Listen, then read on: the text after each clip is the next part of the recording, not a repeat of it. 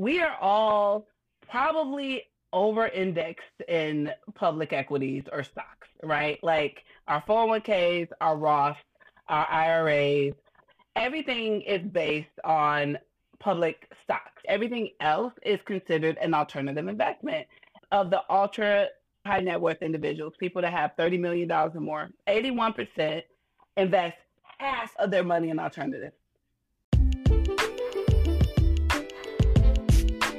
You're listening to the Independent Mom Podcast, the podcast that shows you how to own your finances, reimagine your motherhood, and live a wealthy life with or without a partner. And I'm your host, Ariel Dean. All right, let's dive in.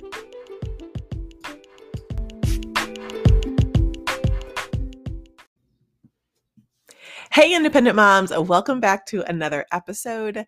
Today, I sat down with Stephanie Dorsey to talk about one of the biggest ways that the wealthy build their wealth, but yet it's not often talked about alternative investing. We talk about how this is different from solely investing in stocks and how her company, Margins Capital, is making it easier for all of us to participate. So, I'll give you a little bit of background on Stephanie Dorsey. Stephanie A. Dorsey is the co founder and CEO of Margins Capital, an alternative investment index fund that is leveling the playing field for Black, Indigenous people of color. Stephanie started her career as a medical malpractice defense attorney for a mid sized law firm in Baltimore, Maryland. After two years of practice, she realized that she was more interested in how her clients operated rather than resolving the legal issues that they faced. To test this theory, she left the law and joined the Peace Corps to become a small business volunteer. While in Ecuador, she taught Afro Ecuadorians microfinance and helped start community banks with three women's groups. When Stephanie completed her two year assignment with the Peace Corps, she pursued her MBA from the Kellogg School of Management at Northwestern University. After business school, Stephanie joined ING Direct, the country's largest online bank at that time. She stayed on through Capital One's acquisition and found a passion for technology and product management.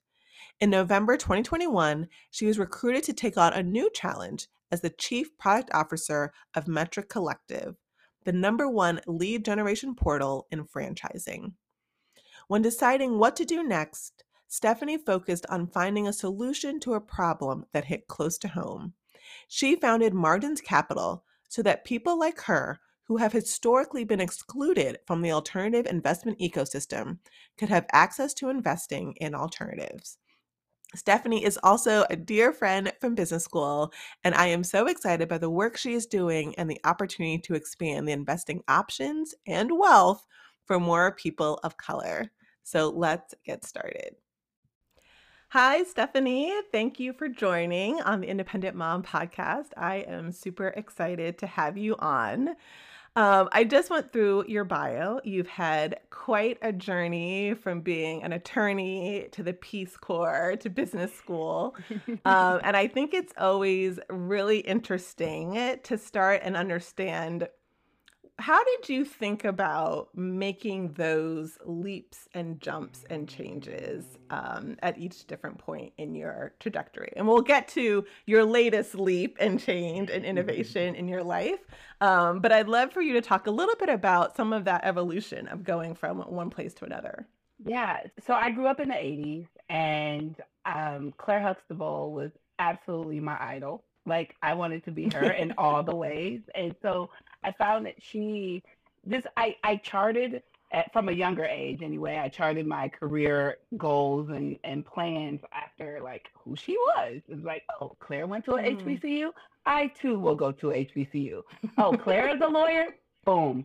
I too will be a lawyer. But then I got to practicing law and I was like, oh, wow, I'm really good at school, but I don't love this. I, I I didn't love it at all. And, and and at first I thought it was the first year blues and and it was like I'm in the second year and I'm like I still got the blues. And and I, and I, frankly I was miserable. And my current business partner and slash best friend was the one that gave me permission to like okay let's take maybe you could do something different.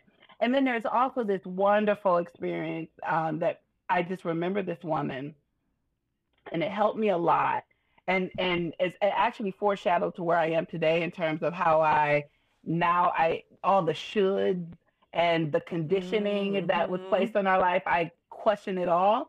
But this woman, I was interviewing her in preparation for a case that I was um, working on, and uh, preparation for a deposition. And she's a nurse, and um, she was named in the case. And I wanted her to walk me through her CV, uh, just standard. Let's be prepared. I don't want any, you know, any, uh, you know, gotchas to come up or whatever. And so she was walking me through her CV and she went to nursing school and then she decided to go, you know, back home. And then she worked for a year or two and then she decided, I want to be a camp nurse. And I'm like, a camp? She was like, no, no, yeah, a nurse or summer camps, the sleepaway camps. Camp. And like, okay. I'm like, okay. And then so she was like, I sent out like 50 resumes and I got hired at one in Maine and I went there and I spent a few summers there and it was great. And then I came home and then I went to this other hospital and the doctor and some of the other nurses had studied at the International People's College in Denmark. And I was like, never heard of this. Like, what do they study? She was like, oh, you know, people. Like, I was like, well, okay. Um, so, me. But anyway, she moved to Denmark and hmm. she studied at the college. She met a man. This hmm. man was Japanese. This was a white woman. This man was Japanese, and she saved up her money to go to Japan to be with him and wow. and teach English, where she did that for a couple years. And then they got married and moved to Indianapolis. I remember this. Like I interviewed her in 2005. yeah. So I still remember wow. this to this day. Then they decided to work on a Native American reservation in New Mexico. Right. Oh my lord. You see what I'm saying? you see what I'm saying? Yeah. And I'm sitting there and yes. I'm talking to her and I'm like, yo, like, wow, right? And it challenged me. Um, like I was thinking, like, gosh, I really wish I could live the life that this nurse had lived. Mm. And um wow. and I was thinking, like, gosh, I really wish I could live mm-hmm. like her. And mind you, I'm 25. Like now at this age, if, if a 25 year old told us that, or actually, I guess I was 27, going on 27, I would like shake them, like, girl, you can do whatever you want. Like, what are you talking about? you can, right? You really can have this life.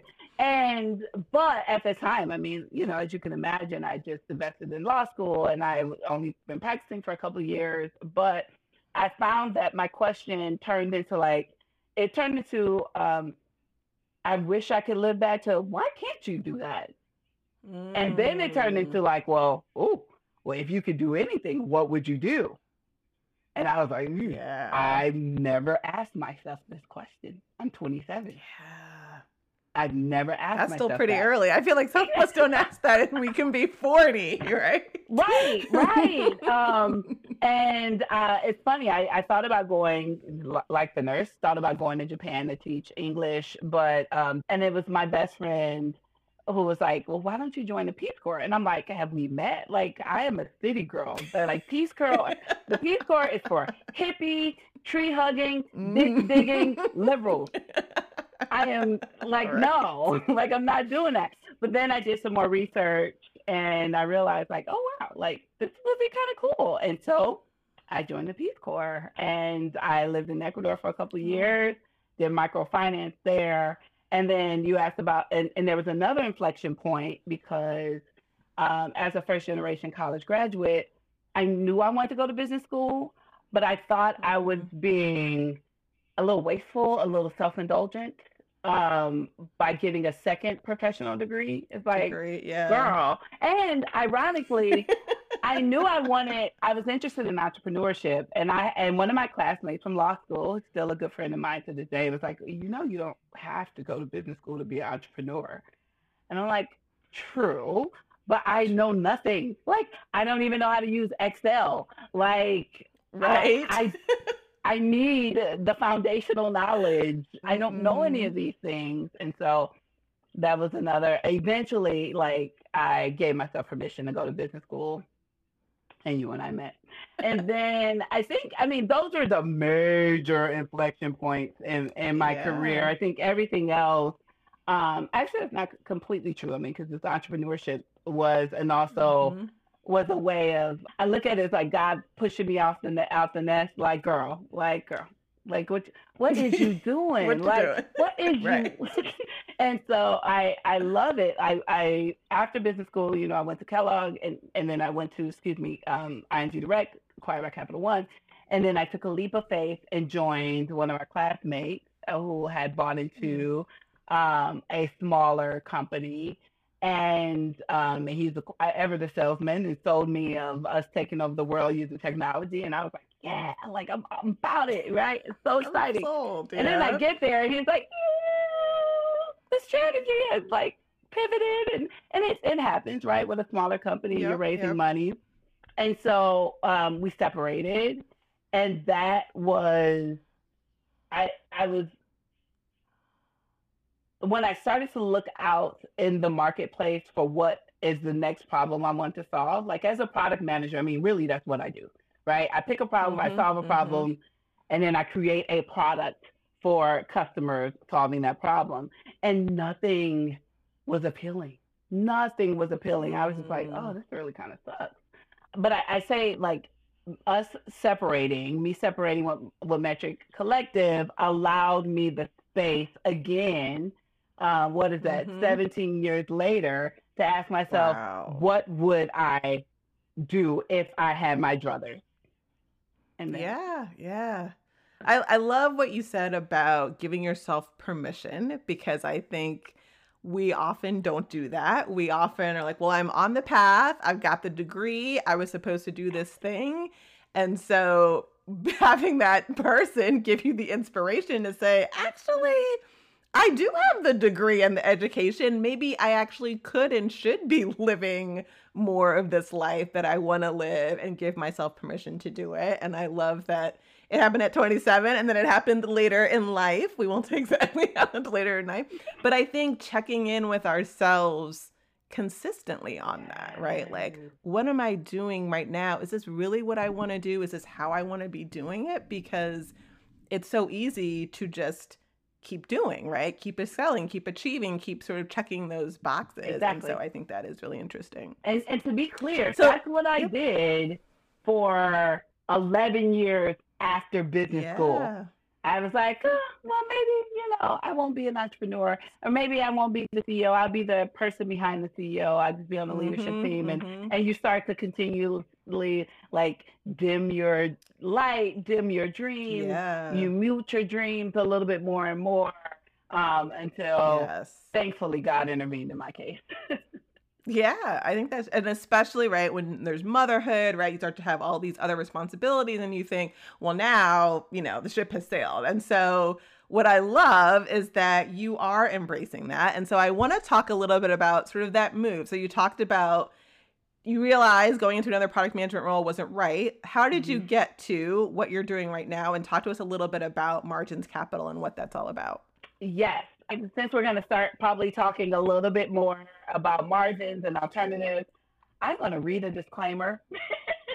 Just the, Yes. the lawyer in me is making the CEO in me like, girl, you need to read this disclaimer. So anything I say today is for informational purposes. It's not intended to be relied on as a forecast, research, investment advice, and it is not a recommendation, offer, or solicitation to buy or sell securities or adopt an investment strategy. I'm just sharing my experiences and what I've learned to date. So, 100%. Yes. thank you for indulging me. Yeah. So how did we get here? How did I end up like choosing margins? So the the guy that I went to work for, he is I'm just gonna say it, independently wealthy, and uh, he Mhm. had a friend who was raising a second round for his venture capital fund. And he was like, "Hey, do you know any high net worth individuals?" Like he knew I did, but like he was probably like, like you should go ask Michelle if she wants to invest in this thing. Right. but he didn't say that. Oh, Michelle is my best friend and business partner. But um, I- it's funny what I love about this story and about how this whole um these events transpired was never at that time did I even once think about myself as a Mm. person that could invest in this in this fund. But again, my best friend slash business partner was in a position that I, you know, I she and I talk very candidly and openly about our finances. So I knew where she was and I knew that she should mm-hmm. look into it. And so I brought it to her. And then, but because like she's a dentist, I'm an MBA. So she's asking me my advice and what is it and how does mm-hmm. it work and all of this stuff. And I'm explaining to her. And eventually I'm like, huh, I, I think I would like to invest in this thing. I would like an opportunity. They they seem to be doing really great work. I she literally had me read her living apartment uh, partnership agreement for her. Like she had me wow. review all the documentation, all the pitch decks, and all that, like to advise her. And I was like, oh, this seems pretty cool. And now, mind you, I had just separated from Metric Collective. So I was unemployed, yeah. technically. You could say sabbatical, but uh, you know, and um, but right, I was like, you know what? I still think this is a good opportunity for me. And so I asked her, like, can I contribute and give you some money to put in? And she was, you know, like, yeah, of course. Okay, now, now I take that information to I have mm-hmm. a group chat, but in this particular group chat, which we call the fit, shout out to Divinity, um, these are all women who are in the tech space and who we all make, we're all similar. Like some are a little higher, some make a little more, some make a little less, but for the most part, yeah. we're we're all we were all in that you know 175k to 225k uh, salary band range yep. uh, range at the time and um and i was telling them about this and they but you could just tell by the types of questions um, the tone of the questions that they were asking, that they were absolutely interested and mm-hmm. absolutely wanted to be a part of this as well. Like, how do I get to invest in venture capital? And these are some of the women that I didn't know anything about crypto, and they taught me about crypto to invest in crypto. Like, so these mm-hmm. are investors, right? Yeah. And actually, none of them have children. So they're the um, HENRYs high earning, no oh, yes kids something, you know what I mean? Uh, like whatever. Yes. Um, they they yes. got more money than we got because we got kids. Um, mm-hmm. Anyway, and I was just annoyed that I didn't have better news hmm. for them. That I couldn't figure out a way to get them. I couldn't leverage my network or, uh, you know, leverage what I knew to get them access. And and I was like, this mm. is a mm. overlooked untapped demographic that are completely ignored. And with my research, I just realized like I, I find that people who make the top two to 20% of earners completely ignored. Like if you think about yeah. banks or who who's talking to who, they either talking to the ultra wealthy, the top, you know, yep, one yep. percenters, and then they're talking to the mm-hmm. people who, who need different types of financial help. Even if you look at, you know, financial advisors on on online or whatever, and so um, Margins Capital was created to be an answer to that. It was mm. it's it is an index. We plan to offer an index fund to allow folks who want to to invest and at their comfort level in alternative markets. And I use the term index fund because I'm targeting um, uh, Black, Indigenous, and people of color, also women, um, mm-hmm. who have historically been left out, hence the name margins. So they don't necessarily have the education. They also don't have the risk tolerance. Um, hmm. But it's the, it's really an educational thing. They don't know about it.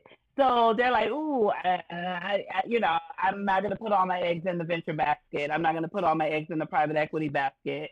The thought is, well, let's create a product where you can just get exposure to alternatives and we will get not myself i will hire a chief investment officer um, leveraging again leveraging my network to give you best in class investment strategy and management of your dollars. And they will allocate your dollars to different asset classes and alternatives be it real estate and private equity and private debt and so forth yeah, that's what I was gonna. So expand a little bit on alternative assets, right? So I think most of us are probably familiar with investing in stocks, maybe even investing in real estate. So how is this support complementary, or, or what exactly does that mean? Yeah. So um, we are all probably over indexed in public equities or stocks, right? Like our 401ks, our Roth, our IRAs, our index funds, everything is based on public stocks or public equities. Mm-hmm. Everything else, other than stocks, bonds, and cash, everything else is considered an alternative investment. And so, what is an alternative investment? So obviously we we've heard a lot about venture capital, private equity, excuse me, yeah, private equity, even real estate, right? We we know about yeah.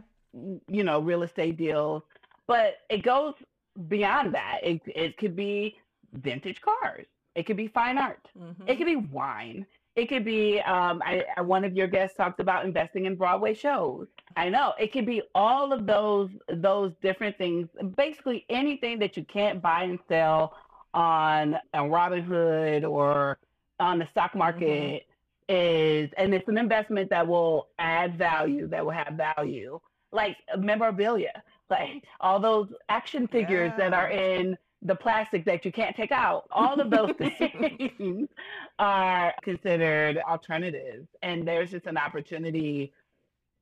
I think um, you, there's a shift in the market where they're calling it democratization. So basically, they're mm-hmm. trying to open this up because I'm not the only one. I'm, I'm smart, but I'm not the only one with the idea to open this up to more than just the ultra wealthy or folks with high net worth.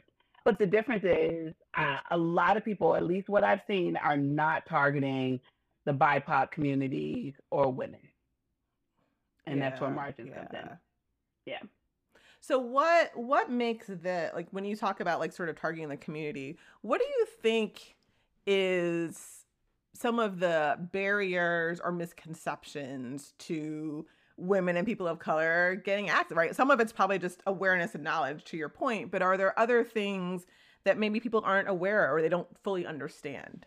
Yeah, so I'm going to answer this um, question. There are real barriers, and then there are imaginary barriers that I think Perceived, the industry yes. that the industry yeah. has about about us as a market. The real barriers are this. Typically, if you invest in a fund, a venture capital fund or a private equity fund, be, the way that the funds are set up, they're only allowed to have like 100 investors. Short, otherwise they have to register with the SEC, spend a lot of money, do all this thing, you know, all of this, or they can just get their homies together and invest mm-hmm. with a hundred people and get and pay a lawyer, um, you know, thirty-five thousand dollars or forty thousand dollars to set up the fund, right. rather than you know hundreds of thousands of dollars. So, mm-hmm. because of that, they only they only have a hundred slots, and they're trying to get to mm-hmm. 25 million, 50 million, 100 million, right? So they got to yeah. take big checks. So the average, so the fund, the venture capital fund that my best friend and I invested in, um, at the time for an individual investor, you had to invest two hundred thousand dollars. Now they've raised that mm. um, initial investment to two hundred and fifty thousand dollars, and that is par for wow. the course. That is average, right? So the first yeah, barrier to yeah. entry is can we write those big checks? And if we can, do we feel comfortable writing those big checks because right. you're that is putting a, a lot of eggs in one basket. That's true. Right? Yeah. So that's yeah. that's the, that's the first barrier. The second barrier is the SEC in an attempt to protect investors they have this thing called you have to be an accredited investor. And to be an mm-hmm. accredited investor, you have to either as an individual make $200,000 a year for the two previous two years and think you know obviously you're going to continue to make it that continuing or yeah. if you're married if the number is $300000 a year now i am a lawyer i am an mba at the time that my friend reached out to me other than the fact let's just take take away the fact that i was unemployed but before i was unemployed right. i still was not an accredited investor and it's like right. hey sec you're protecting the wrong person I don't need you. I don't need your help. Mm-hmm. But I was mm-hmm. still effectively shut out. Yeah, so a lot yeah. of people are getting shut out because they have chosen whatever field they've chosen. I mean, we will we will not talk about the fact that I probably should have negotiated more and left my job earlier to get more money. But you know what I mean. So there are all kinds Yeah. of reasons why someone may or may not be making 200k uh, 200k a year. So the Is there a frequency of investing as well that makes you an accredited investor? Like, do you have to have been investing for a certain amount of time, or is it just an income level? it's just an income level, um, which I mean, it's, it's it's simple, right? It's a it's it's Yeah. but it unfortunately leaves a lot of people out. But it is a simple way um, to determine whether or not you meet the criteria. Hmm Now, if you don't make two hundred thousand dollars, you could pot- potentially be a qualified purchaser, and you will have a net worth of five million dollars. Right. That could be you. exactly. That could be you, girl, and you'll be all right. But if you don't have that, if you don't have that, you're shut out. Uh-huh. You're shut out. The third thing, because there are four things, right? So we talked about money, Mhm. we talked about accredited. the SEC. We saw um, the third thing is, I mean, I alluded to this before. Is like there's this education gap. Like, how do you know if you should be investing in real estate versus private credit versus private equity versus early stage venture capital versus like late, you know what I mean, like middle stage. Yeah, like, yeah. these are things that you've never been asked before. Um, if you're not in the investment space, right? If you don't work in finance, Right, exactly. like You're not thinking about this on a daily basis. why would you, right? And so that can be intimidating, right? And you could think like, well, 100%. gosh, I and you can easily I could see someone falling into analysis analysis paralysis or just like I'm intimidated, I'm walking away, I don't know what this is, it's not for me. And so that Mhm. that's why Margins is uh, creating an index fund um, type product to overcome that. And then the last thing is networks. Like, so we Yeah. went to the school where we I can know a guy who knows a guy, but if you Mhm. didn't get your MBA Years out. or you didn't go to a school where people were actually, you know, doing these type of things, like how would you meet them unless you were like independently wealthy and had a um a, a wealth advisor from Chase or Yeah. or something Morgan Morgan Stanley. But if you're if you're not, if you you know if you don't fall into that bucket, there's an access issue. There's a network issue. Mhm. Um, and so those four reasons are real reasons why Yeah, um, yeah. our community is not investing um, in an alternative.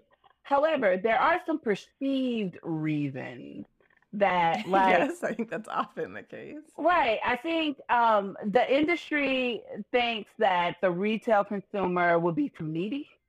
Like, and so there's a, they Mm. call it a distribution problem. So there's, there isn't a way, or there hasn't been a way until now, um, for them to make it make sense to go hand, because right, right now they're calling people on the phone and they're setting up meetings and they, and that's old school way Yeah. and you have these meetings and if you if you have people that are only writing two and three and four and five thousand dollar checks and they only feel comfortable Mhm, with that mhm. the math doesn't work in terms of the time you have to spend Right, talking to them and educating them on what this thing Yeah. uh, what this thing is assumption though that retail customers will be really needy and they will need you to hold their hand there's also the assumption that um, I think we're just forgotten. I think they forget that black people and people of color are making more money than Yes. they're not.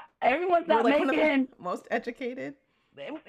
That's true. I'm like, yes, we're the most educated, like black women, especially, right? The, literally, the data says. Mhm. And so, but I think that those old ideologies, those old tropes, those old stereotypes Yep, about yep. black people and people of color are, you know, causing them to ignore us as a population, which is great for me and my business. yeah, I mean it's it's so true, but it it's I think sometimes it's both sides of the coin, right? Is because historically we have not been given access or understanding. There is such a, to your point, a knowledge gap. Yeah. And so when people think about investing, it's like, oh, that seems really risky, or I don't know, like I don't understand where my money's going. I don't want some other, you know. And so we, there's a lot of these fears, right? Everything feels safer to just save and budget, right? But you have to really start to think about how do I actually make my money multiply? And that is a lot of what helps to generate wealth. But I think to your point, lots of us stay away from it as opposed to leaning into it. And I know I talk a lot about talk a lot of a lot about this with my sister, but you know, if we if we didn't think it was optional to learn Mhm. investing, right? We I think a lot of us still think of it like, well, you know, I don't really get investing, so I, you know, I'm not really going to get into it. But what if it wasn't an option, right? Like you learned how to buy a house when you decided you wanted a house, right? Or you learned how to do Yep. whatever. And so it's a very similar thing. We've got to just be open to it and start thinking about it as a thing that we want and need to do if you want to do it. Um, so I love what you're what you're doing and how you're you're bringing that that forward. How how how are you then overcoming some of those obstacles with margin? What is some of the the thinking behind that? So, you know, we wanted to, so the product manager in me wanted to have a proof of concept and like, let's just do like a nice little small test and I can see where people are and I can see if I can get traction. I can see if I, if people are actually even interested. If I, if I could find, frankly, the people that are Mhm. interested. Um, but uh, the SEC has a wonderful moat around these type of investments. yeah. um, and I'm not mad at it. I, I'm actually, it's gonna, I think it's gonna help us in the end as registering with the SEC and being, because one of um, our pillars is transparency, um, and you can see all of our stuff on the SEC, and that's great. And I and I love that. Yeah, yeah. So, but what we've decided to do is use engagement and basically social media engagement and and folks joining our wait list as a proxy for traction. So, but what that Mhm. helps us do is spend a lot of our time and resources and our energy in the next three quarters educating, like providing yeah. bite-sized, free educational nuggets about this thing. Because I think a one big misconception is you need to be an expert, and you don't, because you're not going to be running the private equity fund. You don't need to understand the unit economics of company X, Y, or whatever. Oh, you Mhm, there's mhm. there's things you need to know in terms of your due diligence, but your due diligence won't look the same as the due diligence of a fund Right, manager, right. and that's that's a good thing, right? And so Right, yeah. what we want to do is just I just want to educate folks and say like, hey, there's this thing out here. Um, Mhm. that you know people are getting bread. Like one of the things that bugs Yes. me is people always talk about um, Warren Buffett, and I love Warren Buffett. Though you know this is not a poo-poo on Warren Buffett, but they're like, oh, Warren Buffett tells me I just need some ETFs and some index funds, and I'm good. Yeah, that's cool. Please know that Warren Buffett is investing in private equity too. Like, please know that Berkshire Yeah.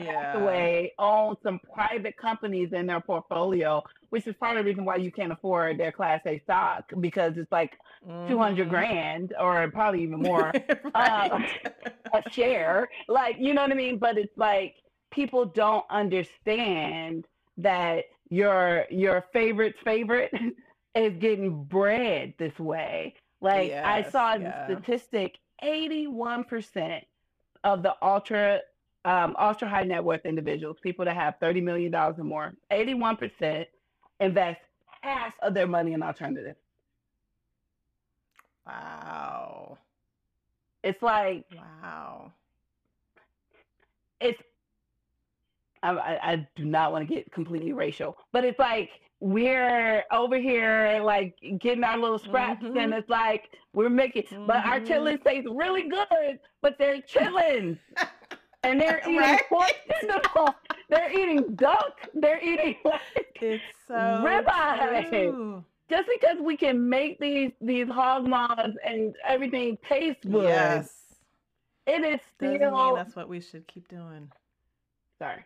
Anyway, no, I yeah. I mean, get on my pre- I think that that is it's it, it, it is why I think it is really important one for moms to know and understand this because then there is the opportunity to actually start to build more generational wealth because yeah. you can't teach what you don't learn right. right and if we don't learn it you can't teach it to your kids you can't teach it to the next generation it can't continue to grow and for all of the things that our parents did right they did the best with what they knew right Absolutely. and what they had and so Absolutely. i always say like i give tremendous great uh, appreciation to my parents Absolutely. who made it so that my sisters and I could go to these schools but now that we've gone, right, and we've learned, we've got to start to implement. We've got to start to move the needle and that's move right. move forward. So that's I right. think that is that is super important. I think that's a really interesting dynamic. I know, like when when I talked, I think it was like episode one or two with my sister. Mm-hmm. You know, there there are levels to this, mm-hmm. right? And I mm-hmm. think that's what we forget sometimes is sure, yes, first just invest. If all you can do is invest in a regular old stock index fund, start Absolutely. there but like know that there's levels and we can continue to move up those levels as you get a little bit more money and more confidence and, and knowledge along the way. Absolutely. I you know and i i want to just double click on that. Like there is kind of like this personal finance hygiene that you need to have in order and you you know you need to have your like estate planning. You need to have insurance. Yep. you need to have your emergency savings. You need to have your you know you do need to have be investing in your 401k at the level that that makes sense for your you know your financial plan and you need to be have some ETFs and some index funds on the side. Mm-hmm, mm-hmm. Then once you get there and you feel like that's right, rocking right. and rolling and you're and you're still getting promoted, you're still getting some extra money, you're still doing some, you know, you know, you're earning some more, you're doing some more savings then you can start to play a little bit more to and diversify your your portfolio and alternatives. Yes, I I, yeah, I love yeah. that. I again, I just want to. This is not alternatives is not an either or. I don't think. I think it's an and. Mm-hmm. It's it's yes, an and. Yes. Yeah. I love that. Yes. Um, we I, I we talked a lot about obviously margins. I think what you're doing is super exciting, and so we will definitely link to all that information in the show notes. But I also want to touch on the fact that you said you were unemployed, oh, right? Oh, yeah. You've sort of dabbled with the idea of entrepreneurship, and now you've gone to this space that clearly, right? You knew a little bit, but weren't 100 percent so, talk to me a little bit about how you have prepared and are currently in this space right now of becoming an entrepreneur and balancing motherhood and family and why, you know, all those different things as you're going through this process. It's, you know, it's, it's, it's funny. I wish that there was a way for you to know. You just, you literally have to jump off the cliff like you, you really do. Um, now I, I did try, you know, to do a little planning um, because today is my one year sabbatical anniversary. And so I, Ooh. yes, I separated from my old job in March. I licked my wounds for six weeks, and then I did. I, you know, you're type A person. Like I've never been fired before, yeah. and I was like, ah. um, but then um, I went to I went and stayed in the Dominican Republic for five weeks. Now, admittedly, mm-hmm. I had this business idea. I remember too on March twenty, uh, excuse me, April twenty eighth, and I was super wow. excited to start working on it. And my coach was like, "No, your plan, your your plan is to go to the DR and relax and be present and just be release. Release. Yeah, you you are not going there to work. P- Productive Patty wanted to go there and mm-hmm, work on this mm-hmm. business plan, but I but I'm so happy she had me do that um, because you know there were some other things that I had to work through before jumping into this that that mm-hmm. time away allowed me to get to, especially specifically me learning to trust myself and learning that I can overcome and do anything. Um, I, I use this mm-hmm. metaphor like I am like the ocean, and the ocean can be crazy. Like the ocean is the ocean is tough. Like Uh, the ocean can tear down. You know what I mean? It can wre- wreak That's havoc, true. but it's still very beautiful, and people still come to it. Mhm. And I am strong, just like the ocean, and I had to realize that, and that's going to help me when um, on Friday they close my bank account, uh, my business bank account, and I'm like, ah, I got bills coming out of this thing, right? And there's all these things that that come up in the um, when you're an entrepreneur that you can't prepare for. Hence the reason why I'm saying you just need to jump. But um, so me spending that time helped, but I also um, before I I really committed. So I came back like the the first week in June, um, and I was like, all right, I'm going to write this business plan and do some research.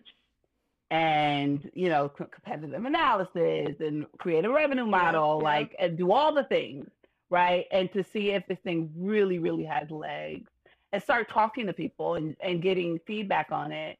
And Yeah. so doing that helped make me feel comfortable as well. That it's like, oh, Mhm. okay, this thing is okay, right? I, I see it. Uh, There's it- something here. Yeah. exactly. But I mean, really, it's um, it's it's ordained for me Mhm. um on the on. April 28th when I got the business idea um my coach had sent me uh, one of those very dramatic um motivational videos you know with the the crazy dramatic music and Oprah or Steve Harvey Uh-huh. or someone is speaking or whatever and so Oprah was just like ask the universe what it is that you should be doing with your life Oh, listen seen that one. yeah yes. listen for it and then lean in right and i did that i was like and i'm driving to this dinner with um, these other professional women and um and i listened to the video and i was like oh, i'm on this bridge going into philly i'm like oh, universe god what would you have me do and i swear to god the idea came to me right there Mm. Wow. and it was like oh Huh. oh, oh, right? And uh, I was so excited. I was like, oh my God, oh my God. And I, um, and I, I remember I went to talk to my business partner and best friend about it um, because I, somehow I knew that she would be interested. I don't know why, but I just knew she would. And She's your best friend, yeah, right? exactly. Um, and I just remember talking to her the next day, March, April 29th, and she was just like, absolutely, can you build this thing for 100 grand? Um, again, and, and, and oh, oh, ignorance is bliss. Ignorance is helpful. Ignorance is a wonderful tool. Uh, because at the time I was like, absolutely, I can build it for a 100 grand, like 100 grand. Like, I, like n- little did I know the SEC would be like, oh, girl.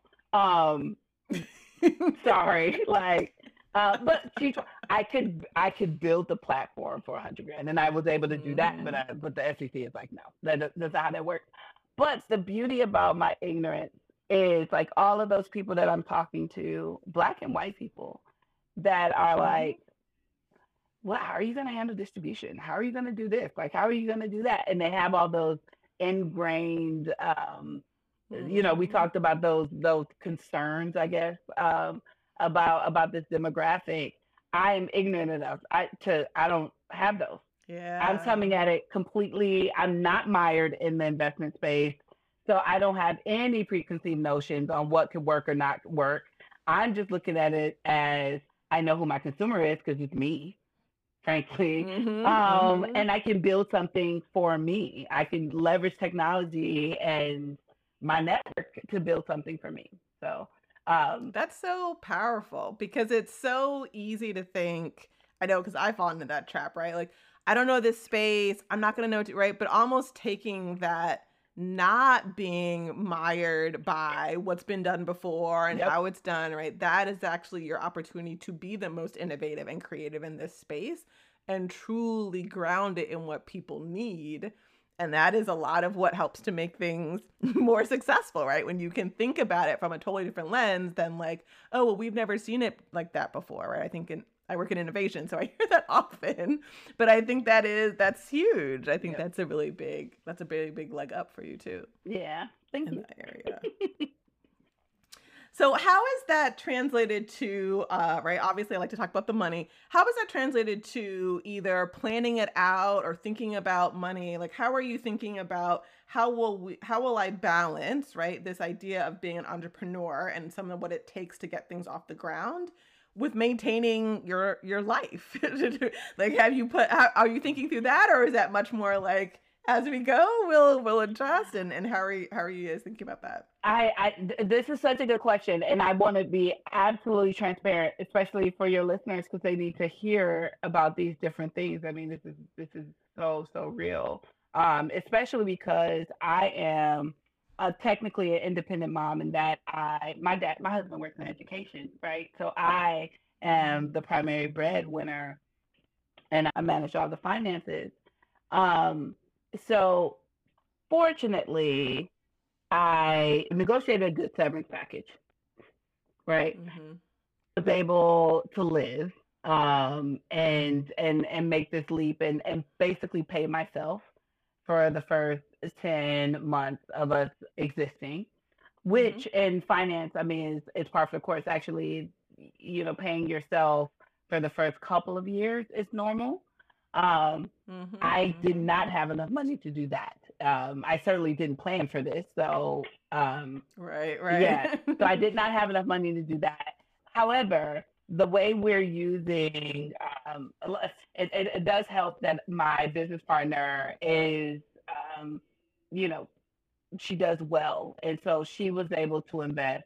But I'm also able to leverage what is it, rollover business startup or something like that, I'm able to leverage my old 401k. So it's ROBS. If you yeah, yeah. Um, Google that ROBS and the IRS on um, IRS.gov, and what you can do is at your if you have a 401k at a previous job, then you can um, use that to roll over into your new company. You start a 401k in your new company, and then you can invest that to buy shares of your current company.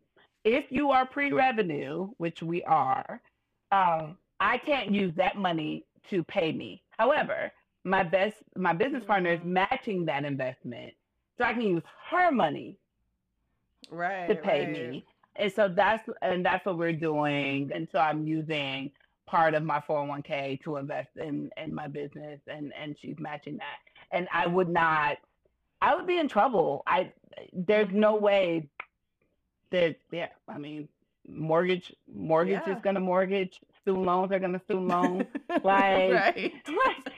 my my baby likes food, like you know what I mean? All, all those things. all those things. I needed to be able to earn a salary and um but I am earning I am not saving right now. I'm earning a mm-hmm. baseline like the lowest salary just to cover my expenses. Um, I'm not traveling like I like to travel. I'm not doing a lot of things I like to do, you know, and sacrifice for the business, but that's how we're paying me.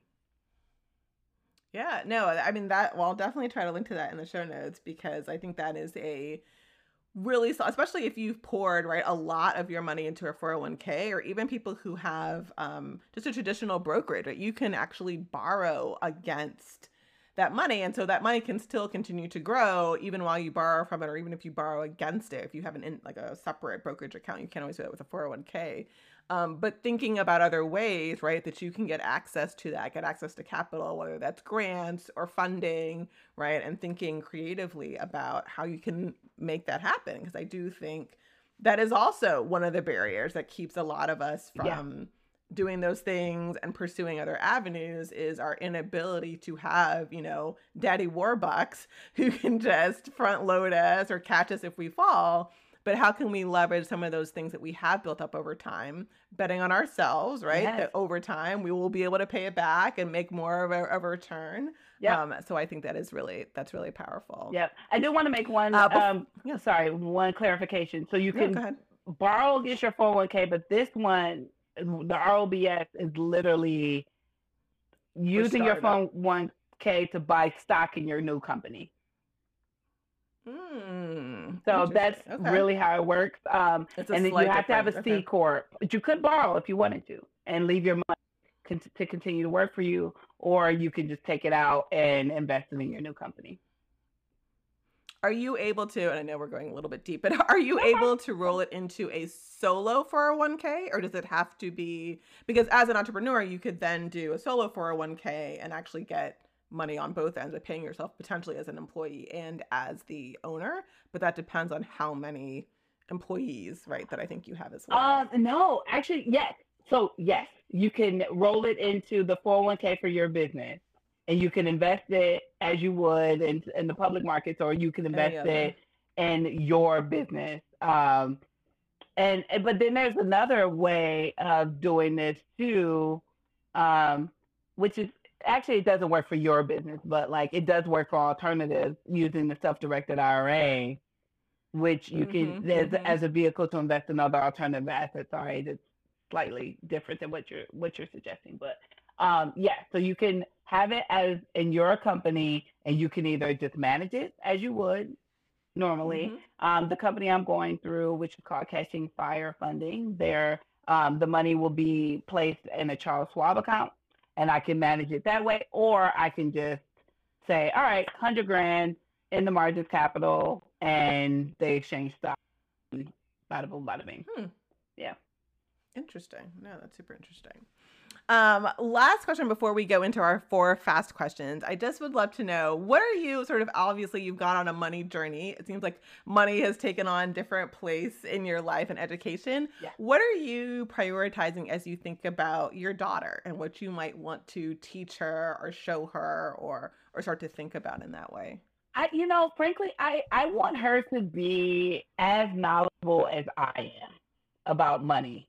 And I need her to be um, the absolute best steward over her portion as possible. I would die a thousand deaths in my grave as if she like squandered the wealth I'm creating for her. Um, and we have family members who have squandered um, yeah, their wealth. I think I saw a stat, a statistic that 74% of the wealth that is passed on is squandered and that would just I would just yeah. die. So what I'm doing with her now is just trying to teach her the value of money, and it starts with mm-hmm. um, you don't need a toy. It's not your birthday or Christmas or like that. Mm-hmm. Also, um, make she got money for her birthday. So before this birthday, all the money that she ever got is just parked in the savings account. Um, for her, mm-hmm. right? Um, but this time I was like, I'm gonna give you. They gave you literally the sixty dollars. You're going to have the sixty dollars, and so we teach her about waste because six year olds waste everything. Like, and oh my gosh! So in the she took a bath and decides to pour all of the um the soap mm-hmm. in the in the tub, and it was my husband. My husband was like, "That's my soap. I just bought that soap." And so um, we made her give him two dollars of her money. Um, and then wow, um, we went to for spring break. We went to Michigan, and she was able to take um, twenty five dollars with her, or twenty dollars with her, or something like that. Maybe twenty five. And she and I'm trying to talk to her about like, do you love that thing? That you're picking up here. Like, how mm. much do you really, really want it? Because there might be something else tomorrow. Like, so I need, so just trying to teach her, like, yeah. once this is gone, like, you won't have it to spend That's again. It. Um, but it's it's amazing. They are watching. My yes. my daughter says to me, I know it's scary. I, uh, my, my husband might listen to this, but my my daughter says to me, she she knows I'm the money person and she makes comments like, you know, like, yeah, I know you have a lot of money, and like, and I'm like, I mean, I do all right, like, you know. And she was like, because you don't spend your money, but Daddy spends his money, and I'm like, well, I mean. wow. I know. She literally said it's true. No, but they do. They pick it up. Like um, our water dispenser and our refrigerator wasn't working for a while, and so we were just buying like you know the bigger gallon jug mm-hmm. things. And so we finally got it fixed. And my daughter came in and she was like, wow, I mean, we were losing so much money having to buy these things every week. And I didn't even realize she was picking that up, but clearly I must yes. have said that at some point. Yes. And she was like, this is so great. Now we can save all this money. And I was like, it's interesting, right? But you don't realize how much they are paying attention, right? How much they're picking up at, you know, because what your daughter's what five, Layla's seven, my daughter's seven. It's Yeah. just they pick it up so young. Yep. Um, and so if you can start with that, it you know it, it makes a huge it makes a huge difference if they're picking it up and they know it. But fine, I usually But it's okay, right? man, She's what getting it. reps, right? Reps. It's all about reps. yeah, yeah, yeah. She's got time. She's got time. Oh my gosh. All right. Well, um, I want to ask um, our four fast questions. they're just sort of rapid fire. So, first thing that comes to mind. Uh, so, number one, what's one tip the listeners can do right now to get study get started on their money or investing journey? I think the the first thing is like knowing who you are, right? Knowing what matters to you, knowing what's your risk tolerance. Are you risk averse? Are you risk neutral? Are you risk seeking? big. knowing what your goals are. Like, am I am I gonna work for so many years and I risk averse and I just want to just get these Yeah, Vanguard yeah. ETFs and call it a day? Like that's fine, but knowing who you are um is something that you could do right now. And if you've done that and you feel really good about it, knowing what you got, what's coming in and what's going Mm. out is uh close to number two. Yeah, that's huge. What has been the biggest influence in your journey to creating a wealthy life? Ooh. the biggest one would have to be um, my dad. So my dad would lay out on the floor. So I, I got his temperament quite a bit and, and, and his sense about money and, and I could just see him laying on the floor balancing his checkbook. So old school, right? Um, like legit balancing his checkbook. But he Mhm. always like had um just enough savings for what he needed and he also leveraged credit responsibly to make sure that his family could mm-hmm. do all the things that they needed to do. And i just think those foundations Yeah. g- gave me a really sturdy foundation for me to go okay next step. Okay what happens after mm-hmm. that? Okay what happens after that? So yeah my dad. Set out big rich. Awesome. I know. I love my dad was very similar. Um, what do you most want other moms like you to know? that you are worth it, that you literally have the power to curate your life and to create the life I that you that. want, and you're worth having and that life that you want. Like you in order for you know, they talk about moving from a scarcity mindset to a growth mindset it really comes down to how you value yourself and what you believe you're worth. And just changing that opens up the world to you because you're like, oh, okay, Yeah. like I'm worth these Mhm. wonderful goals and these doing it bigger and like, and but you have to believe it and you have to know it in your soul. Um, so practice, and, and it might take some reps, like some practice, but practice it. If you get your affirmation, Mhm. get you, but you are worth all the things, the good things anyway. I love that. I love that. what does being an independent mom mean to you? So I love your definition of independent mom because it doesn't focus on just stacking paper just to have money in the bank or you know to have wealth. It's literally about um, creating and curating your life. And me spending five weeks in the DR last year opened up to like, oh, I like to travel. I mean, I was in the I was in the Peace Corps, and I want to spend you know, summers. Like I want to spend a month or whatever in the summer with my daughter and, and travel around the world. And so money and will give me the freedom in order to create those Mhm. types of experiences. And wealth will help me not flinch when my daughter says she wants to be an artist instead of a lawyer or a doctor. Hmm. That's so powerful. That is so true. Yeah, my right? husband still Being flinches. able to truly follow, right? But truly follow what you want, right? That I think is such a core part of it. Uh, Stephanie, this has been amazing. Thank hey. you so much. What is next for you? What what are what's ha- what where how can we learn more about you?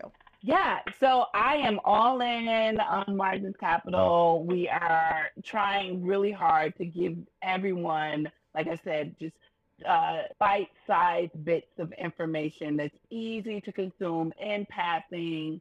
So you can follow us at Margins Capital on Instagram and TikTok. TikTok.